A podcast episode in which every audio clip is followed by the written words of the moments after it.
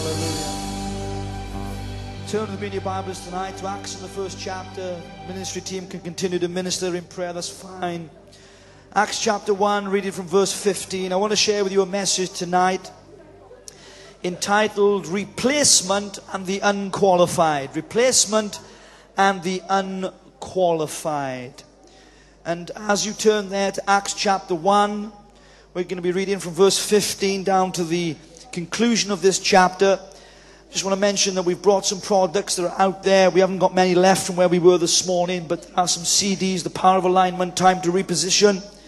And uh, we've brought some books with us as well, uh, Making Your Faith Work, Getting Answers to Prayer, How Faith Operates, Certain Principles and Processes of Dynamic Faith, and my own story of how I got saved from prison is there as well. Acts chapter 1, reading verse 15, reading from the New King James Version. And in those days, Peter stood up in the midst of the disciples. Altogether, the number of the names was about 120, and said, Men and brethren, this scripture had to be fulfilled, which the Holy Spirit spoke before by the mouth of David concerning Judas, who became a guide to those who arrested Jesus. For he was numbered with us, obtained part in this ministry. Now this man purchased a field with the wages of iniquity, and falling headlong, he burst open in the middle, all of his entrails gushed out. It became known to all those dwelling in Jerusalem, so the field is called in their own language Akel Dama. This is the field of blood. For it is written in the book of Psalms, Let his dwelling place be desolate, and let no one live in it, and let another take his office. Therefore, of these men who have accompanied us all the time that the Lord Jesus went in and out among us, beginning from the baptism of John to the day when he was taken from us, one of these must become a witness with us of his resurrection. And they proposed two, Joseph, called Barsabas, and surnamed Justus, and Matthias. And they prayed and said, O Lord, you know the hearts of all. Show which of these two you have chosen to take part in the ministry of apostleship from which Judas by transgression fell, that he might go to his own place. And they cast their lots, and the lot fell on Matthias, and he was numbered with the eleven apostles. And God will add his blessing to his most holy and sacred word to us this evening. Amen. I want to speak about three particular characters tonight in the brief time I have left. And I really want you to listen very carefully to what I'm about to say. I'm going to make this statement first, which will get you on the edge of your seat. Not everything you read in the Bible means it's right.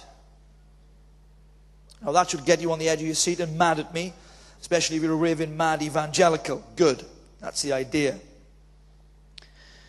And I'll explain as I unfold this passage to you. It's not a passage that you'll hear many preach about, but what we have here is a replacement. Judas has transgressed, he's betrayed Jesus. Peter, on the day prior to Pentecost, after the ascension of Christ in chapter, in the first beginning of chapter 1, he stands up amongst the apostles and he makes this claim. He says, Now that one has fallen, the Psalms say, or the prophecies say, that someone should take his office. So Peter stands up and he makes this declaration, and there are two people, Joseph and Matthias. It's interesting that what he says is he prays, he said, Lord, you know the hearts of all men. So he prays and then casts lots. In other words, he prays and then gambles. It's like my mum said to me when she first became a Christian, Richard, I'm praying to win the lottery so I can give it to the church. I said, Mum, that's not how it works. But nevertheless, if you do, give it to the church. And so they pray, You know the hearts of all men. Show us which one we should choose. Now, let me just let you in on some, not deep theology, but just by way of introduction, that there, there, there is always meant to be 12 apostles. We know that from the book of Revelation because in the book of Revelation it speaks about the 12 apostles of the Lamb. Revelation chapter 12 speaks about the 12 apostles being the foundation stones in heaven. So there are always 12 apostles. It's interesting that Peter assumes this position of authority because from Matthew's gospel we know Jesus said to him, I'll give you the keys of the kingdom, and upon this rock I'll build my church. So Peter claims some form of superiority over the apostles. He stands up and he makes this declaration. Now I want you to notice something. Three characters I want to talk about. The first two is Judas and Peter. Peter denied Jesus three times. Jesus forgives him and chooses to make him one of the lead apostles. Judas betrayed him once and commits suicide. Jesus loved Judas just as much as he loved Peter. But let me give you some insight into Judas. Judas was suffering with great depression. The reason why people commit suicide is because of depression. However, that depression comes, maybe through a break of relationship, maybe through drug taking, maybe through whatever it is, because they're trying to suppress things in their lives that they don't want to deal with. And so depression haunts them, it's with them all the time, and so the only way out seems to be to take their own life. But let me tell you something your life is not yours to take. God gave it to you, and God is the one who takes it away. But sadly, many of us have experienced in our own lives and families and people that we know, people who have committed suicide. And there's no real answers that we can give to that. But suffice to say, this is what Judas went ahead and did after he was convicted by what he had done by betraying Jesus. Yet Peter finds forgiveness.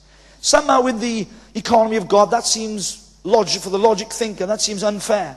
God is so loving. Why forgive Peter in this way, make him a lead apostle, yet Judas is not chosen? It's not my subject matter tonight, but just a question to ask and to think and ponder on, and maybe speak amongst yourselves and maybe pray about it and read the scriptures more and find out what that's about. But what happens is he does this. He names two people, Joseph and Matthias.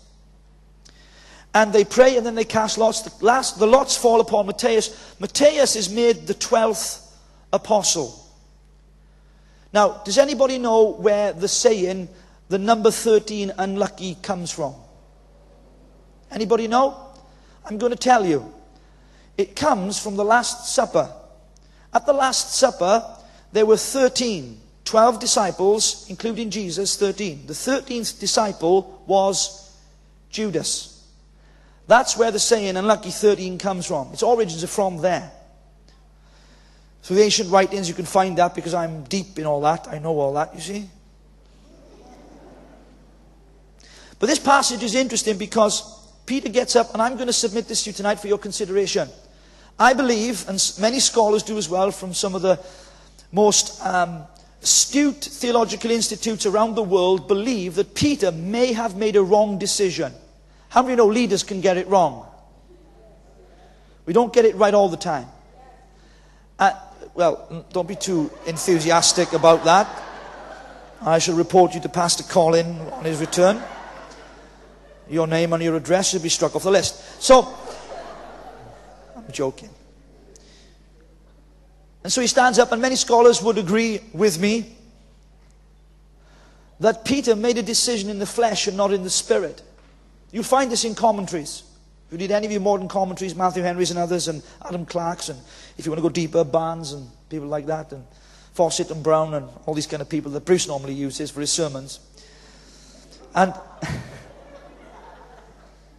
where he gets the oaths from and the vows that he was preaching on earlier. But what you find is this that many people believe that he made a choice in the flesh and not in the spirit. And let me tell you something about when you make a choice. When you make it in the flesh and not in the spirit, there are consequences. Always consequences. Now it's interesting, I'm going to introduce a third character. His name was Saul. He later became known as Paul.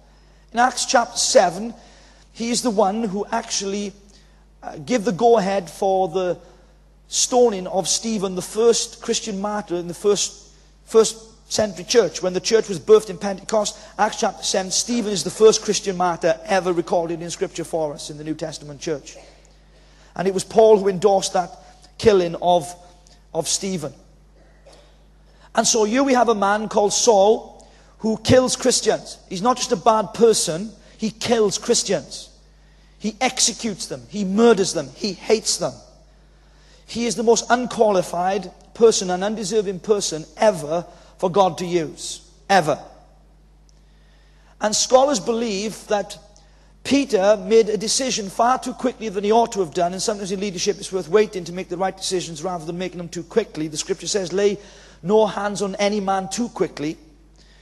And what he does, he makes this appointment. And then later on in Acts chapter 7, Acts chapter 9, Saul is on his way to persecute Christians again, and he's struck by a light, falls off a horse, sees Jesus, Jesus speaks to him, changes his name to Paul. He's converted to Christianity. He then starts preaching the gospel to the Gentiles. The Gentiles start to become Christians, believing in Jesus as their Savior, not Messiah, but Savior, because the Gentiles were not waiting for a Messiah. They didn't need a Messiah, never believed in a Messiah, but the Jews certainly did.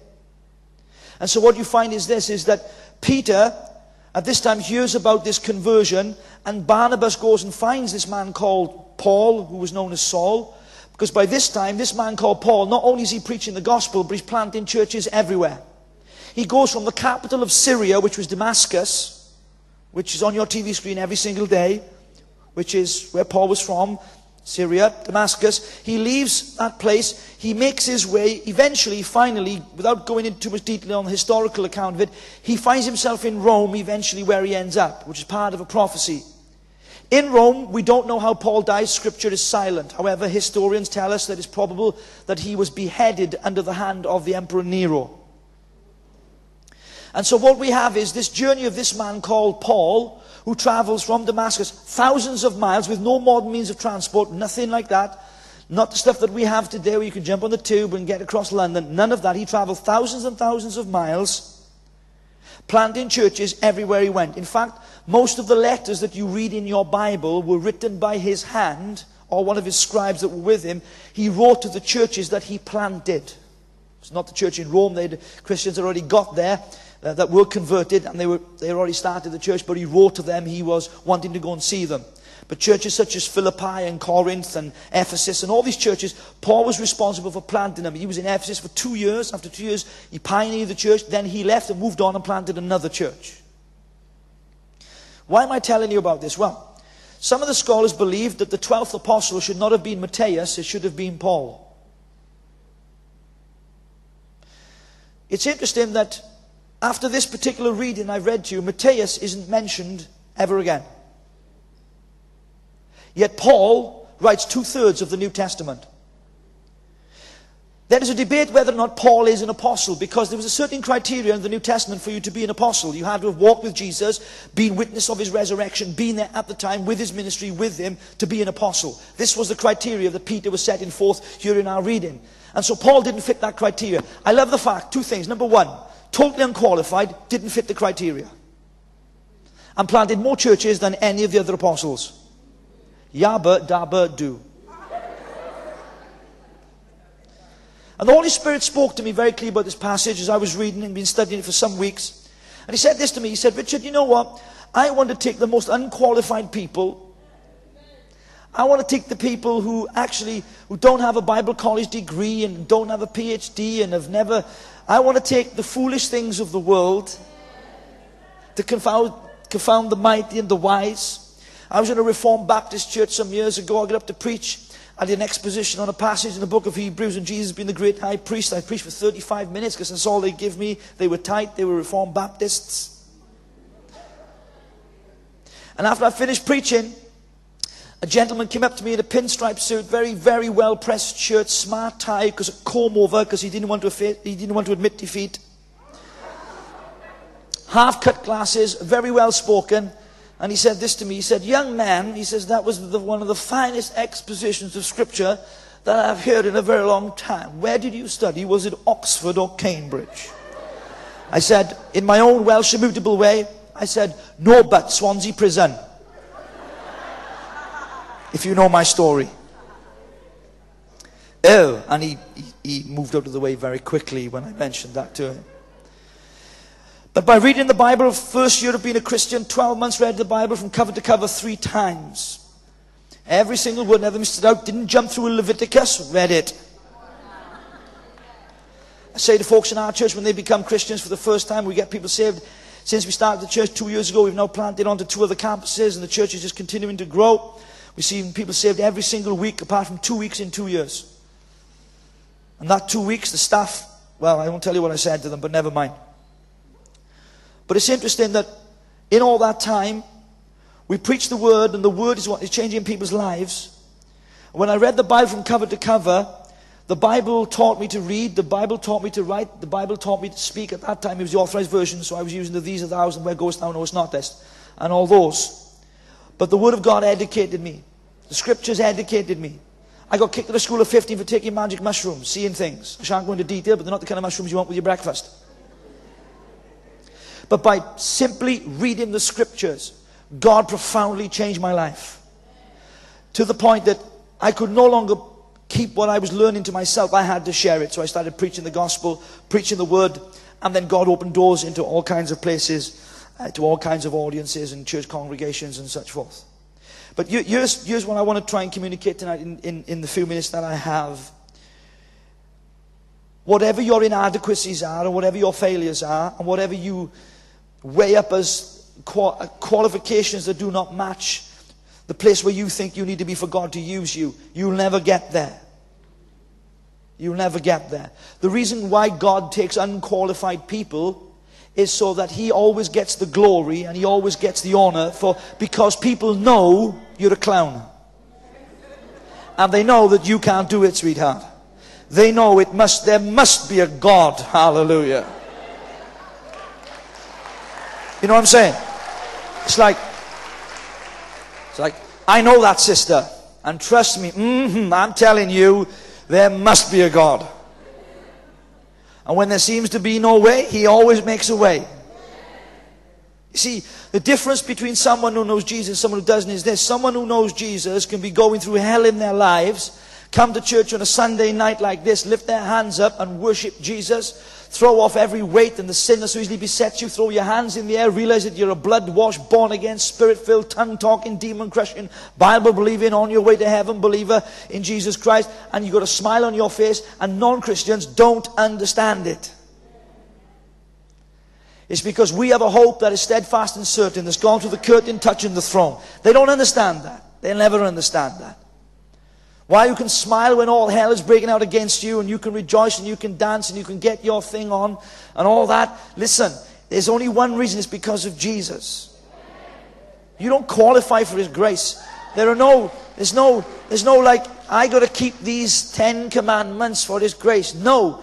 They, listen, you, you've all broken the commandments. You bunch of sinners, you. Welcome to the gospel. That's why it's called the gospel. It's called good news. There's a lot of preachers preaching bad news. Yeah, I tell you now, like a rotten lot. No, the good news is Jesus loves you.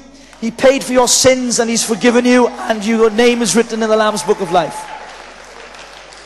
Now, let's come back to this passage. So, Paul. Now, it's interesting that Paul actually makes the claim of being an apostle himself. When he writes to some of the churches, for example, the church at Rome, this is how he begins his letter. He says to the church in Rome, Paul, called to be an apostle of Jesus Christ according to the gospel. He calls himself an apostle. When he writes to the church at Corinth, one of the most outrageous, incredible churches that you've ever imagined in your life, there is more sin going on in that church than any of the other churches. There is sexual impropriety, there's promiscuity, there's spiritual people trying to, all kinds of, um, on a power trip, you know, prophesying to one another over each other.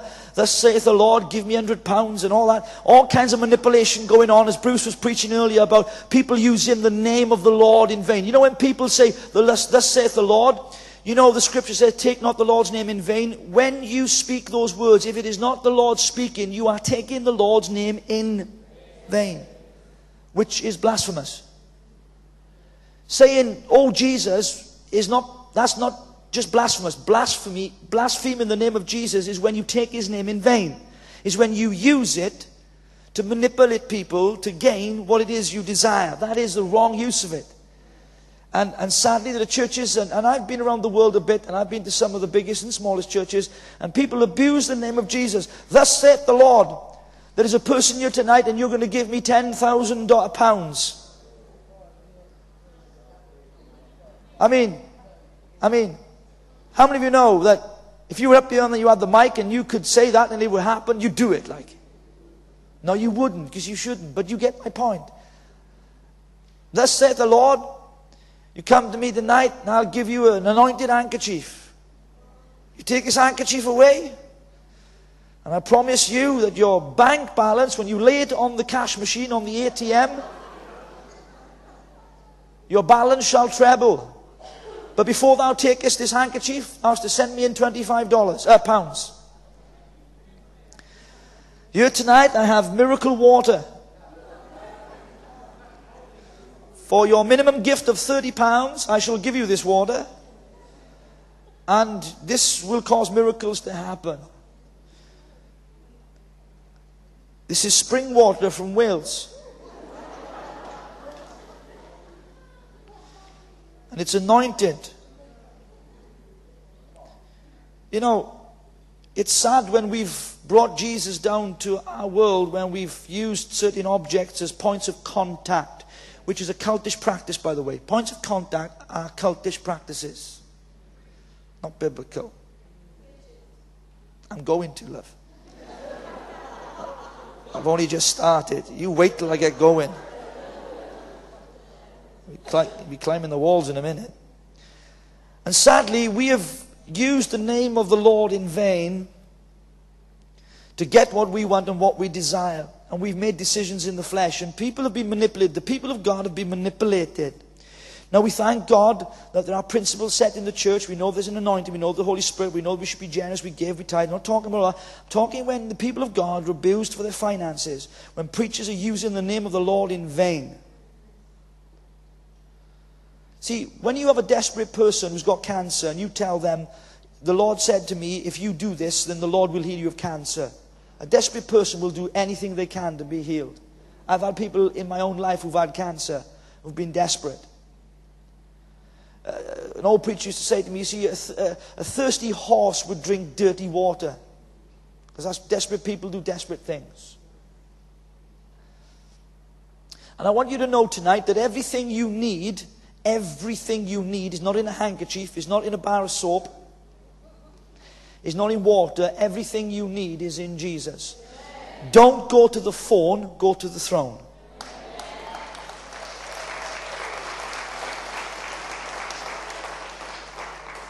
Say that again. You listen to what I said. You don't go to the phone with your credit card, you go to the throne. Because you have access into the Holy of Holies because of the blood of Jesus Christ. And you can come with your petition, with your need, in in a time of great need, you can come to Him any time. Bow your knees, and you have as much access to God as the most anointed preacher on this planet. You do know that, don't you? You need to. You need. I, I know you. Theologically, you know it because this is a great church. It teaches you this stuff, but you've got to let it drop from your head down to your heart. You don't need to come to God groveling. He is your Father, and He loves you. And if you come to Him in a time of need, the Bible says, it tells us clearly, we can come into His presence and we can say, Father, I, I need you right now. I need you in this situation. And He hears you every time. See, heaven might be silent, but it's never deaf. God always hears your prayers, the cries of your heart. Every tear you have ever shed, God has bottled. The Bible says that in the book of Revelation. He has bottled every tear. Not one is he allowed to drop to the ground. He has seen the cry of your heart. And Paul and Peter, two different characters, Peter makes a decision. He uses scripture to appoint Matthias, which we hear nothing about. Yet Paul is the one that is the most unqualified out of all of them. Yet we read more about him than anybody else. It's interesting, in the book of Peter, when Peter is writing a little bit later on, he actually talks about Paul and actually, he, he actually explains what Paul is teaching is scripture what he is writing is on par with Scripture. For that to happen, you had to be an apostle. And so what Peter was saying was he was recognizing his apostleship. Now, here's what I want to say to you. If Paul's apostleship had not been recognized, we wouldn't have two thirds of the New Testament. Because he wouldn't have been included in what we call the canon of Scripture. Because he wouldn't have met the criteria. So just imagine you're here tonight and you know the significant impact that the Apostle Paul had upon this world, don't you? Which is just huge. Planting churches everywhere, doing what he did for Jesus, seeing miracles. But in the midst of all that, great persecution, suffering, things he went through. But here's the thing he made a significant difference with his life. He did something with his life that mattered. He made a difference. He made a difference. And the question I want to ask you tonight in closing is this What are you doing with your life that's going to make a difference? From the moment you were born, one day you will die, and on your gravestone will be the date that you were born and the date that you left this life. In between those two dates, what will you have done with your life for Christ that really matters and is significant? What will really matter?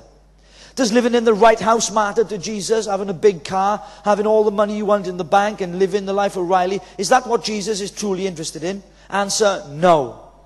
Matthew 25, Jesus said it like this You saw me in prison and you came and visited me. I was naked and clothed me. I was hungry and you fed me. I was homeless and you took me in.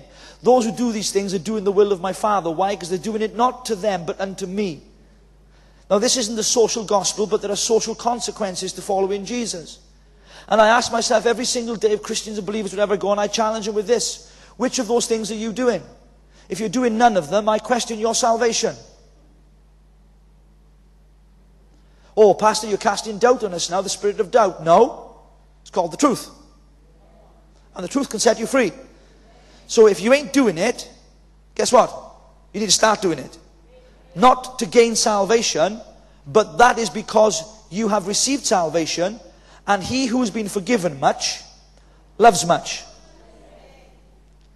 So when is the last time you did something for somebody else? Because we spend 80% doing things for ourselves and 20% doing things for other people. I remind my staff every single day, Pastor Andrew's here with me, my executive pastor will tell you, I say this to them in every staff meeting, we're not here for ourselves, we're here for other people. We're not here. There are no superstar preachers anymore. Those who claim to be so, some of you are hooked on them. You need, you need rehab. The days of the superstar preacher have gone, ladies and gentlemen. It's, it's about serving, it's about servanthood. Because he who serves is greater than the one who. There's no such thing as the superstar preacher anymore. You see, I've got to get, and I've been trying to get this into our folks. The great Bible teachers, we need them. Prophets, we need them. Evangelists, we need them. And teachers and all, we need those things. But let us not worship those things make idols out of them where we can't live without them. I need my injection of Joyce Meyer. No, you don't, sweetheart. There's nothing wrong with Joyce Meyer. She's a great speaker, great speaker, and a great encourager. But I'm trying to get a point to you. I use her as an example because she's one of the most popular speakers on Christian television. So I'm, and, and I thank God for her, but I'm using her as an example. If you can't get up in the morning, you need your coffee, and you need a fix of Joyce every morning, there is something wrong with you and the ladies.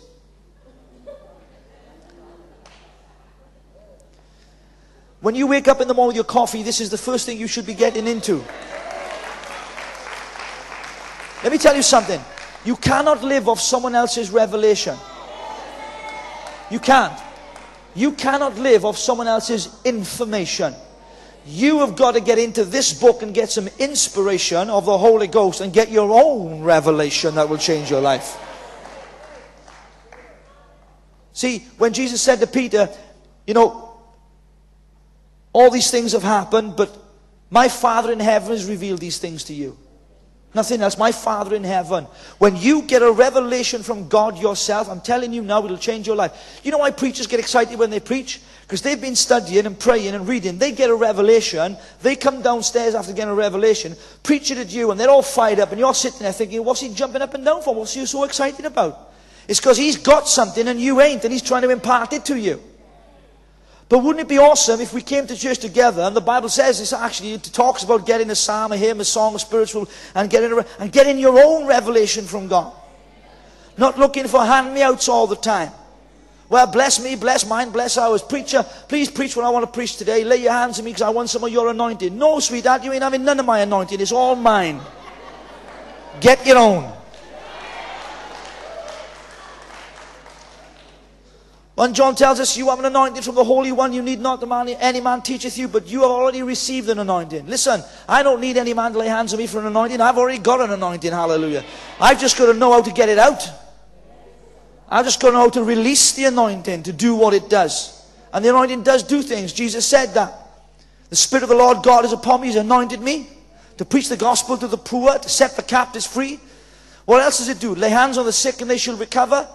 It ain't just the pastoral team, the preachers and the anointed men of God. I'm telling you, the most frail person, the oldest person in this church tonight can lay hands on people and pray for them and they can be healed in Jesus' name. The oldest person in our church is in her 90s. Her name's Dorothy. She's my greatest fan. She's great. She sits on the front row every single week. And that woman is full of the Holy Ghost, full of the anointing. I tell you, when she gets to praying, things shake, things move. No one knows who she is. She never comes on the platform. She never, she never preaches. She, she, she's just an old lady that sits in the church every single week on the front row on the left hand side, just by there. Every single week she is there. Never misses a service. But I know when she prays, heaven hears. So does the demons. In 1993, when I became a Christian, I close with this, which means nothing. In 1993, I was preaching. I was a young preacher then, back in those days. I was 18 years of age. And I was in a small little church in a town in Wales called Risca. It was a Pentecostal church, it was a green hut. You know, back in them days, buildings didn't really matter to us Pentecostals. We met anywhere and everywhere. We'd find a shed and we'd meet in it and turn it into a Holy Ghost place, you know. It's where women wore hats and we wore proper clothes and didn't wear makeup and didn't go to cinemas. And we looked like we were all ready for the grave. But you know, we laugh about those times, but I tell you, there was power. I remember this Pentecostal church I went to and I preached, and I, I was a young preacher. I mean, I was useless. I mean, I, I was preaching. I had Noah in the fiery furnace. I had Shadrach, Meshach, and Abednego in the ark. Um, it was all messed up. I didn't know what I was saying. In this church, thankfully, there was only six people at the time. Five were women, one was a bloke, and there was a woman on the organ called Beryl. She wore a tea cosy on her head. She was a Welsh lady, lovely lady Beryl.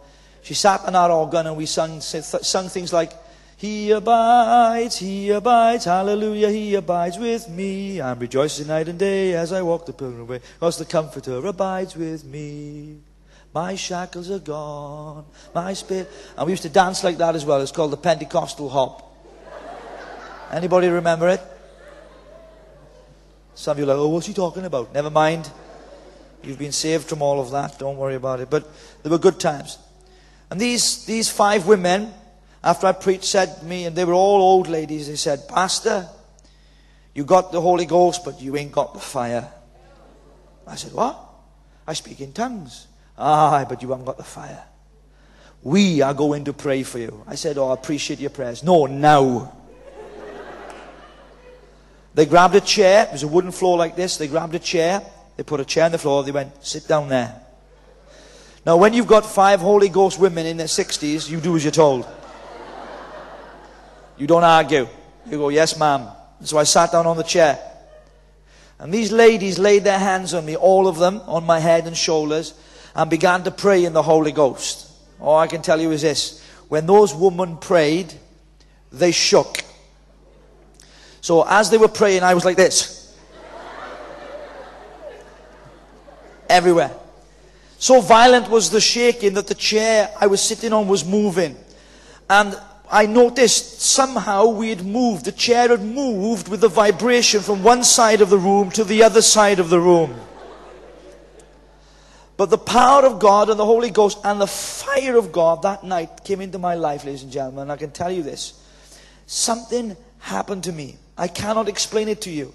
I spoke in tongues, I was baptized in the Holy Ghost, but something happened to me. And I do, I, I, I don't know if there's any theological position for this, but when he talks about being baptized, one will come after me, will baptize in the Holy Ghost and fire.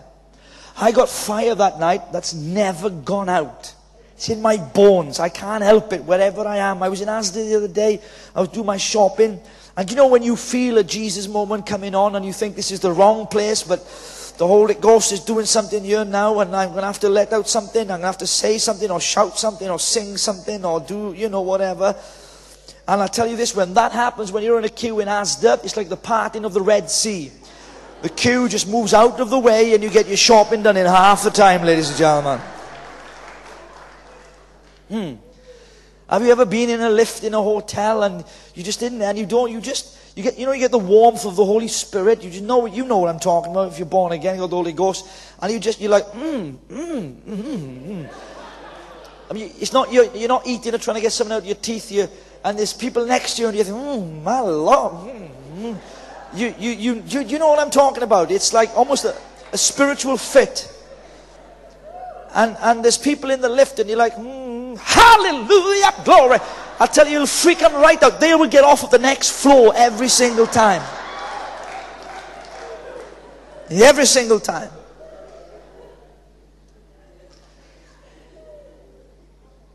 And I finish with this, which means nothing. I tell you that for this reason. I am the most unqualified person to do what I do. Think about it. I look after ex convicts and drug addicts. I am the most unqualified because I was, a, I was a heroin addict. I was in jail. I don't qualify. I got, I left school, I told you, no degrees, no education, nothing.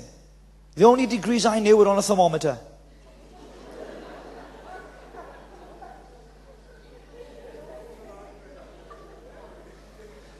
But when God filled me with the Holy Ghost and with fire, this most unqualified,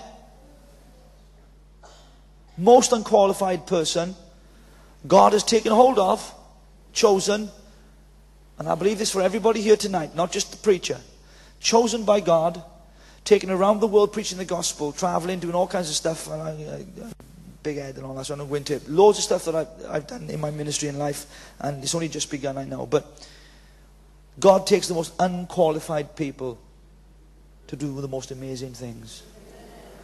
And I really want to encourage you tonight as a congregation, you're a KT, whoever you are, and those of you who are watching this online, listening to the live broadcast, I really want to encourage you, really encourage you, that God wants to use you. It doesn't matter how unqualified you feel you are. I'm too old, Pastor Richard. No, you ain't. Don't you ever say you're too old. Because God will surprise you.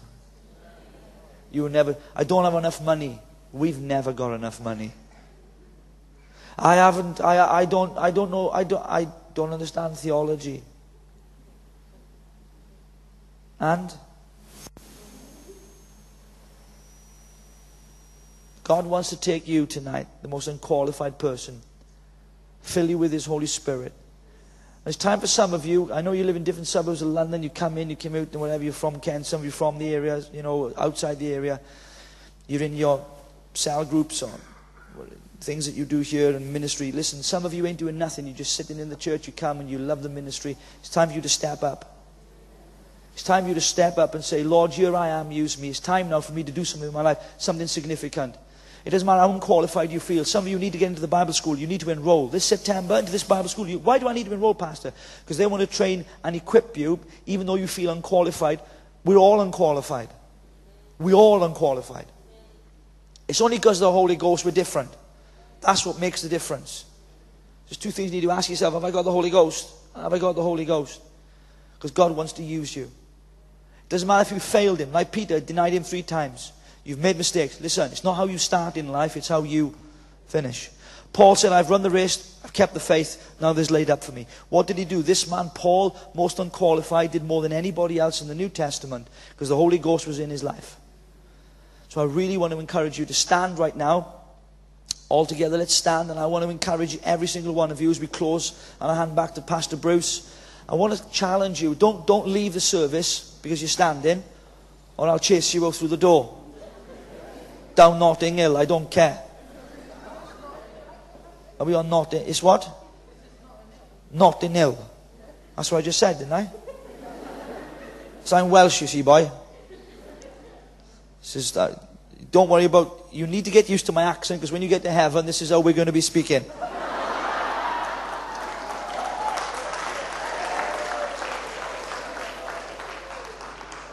Well, that's what Pastor Wynne Lewis always told me anyway, and because he's from the same town as me, I believe him. Hallelujah.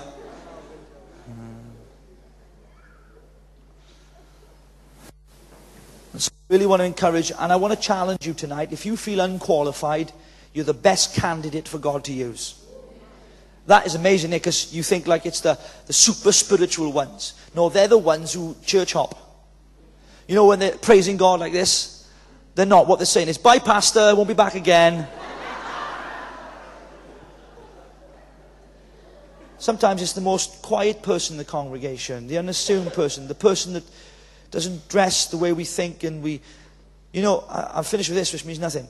Uh, you know, you know the best evangelists in our church, and I say this respectfully, are the oddest people. We call them the oddballs in our church. Yeah, you got one or two years. but let me explain what I mean. They're just nuts. They don't care. They'll talk to lampposts about Jesus. They preach to dogs and cats and bushes and trees. But in the middle of it, they get. Am I, am I, am I telling the truth, Anne? Am I telling the truth? And they get people in, they bring people to the church, and people get saved every single week. I love them. They're the most radical people in our church. The Christians haven't brought anybody since Noah built the ark. The mature ones. But the ones who are like, you know, yeah, Pastor, what's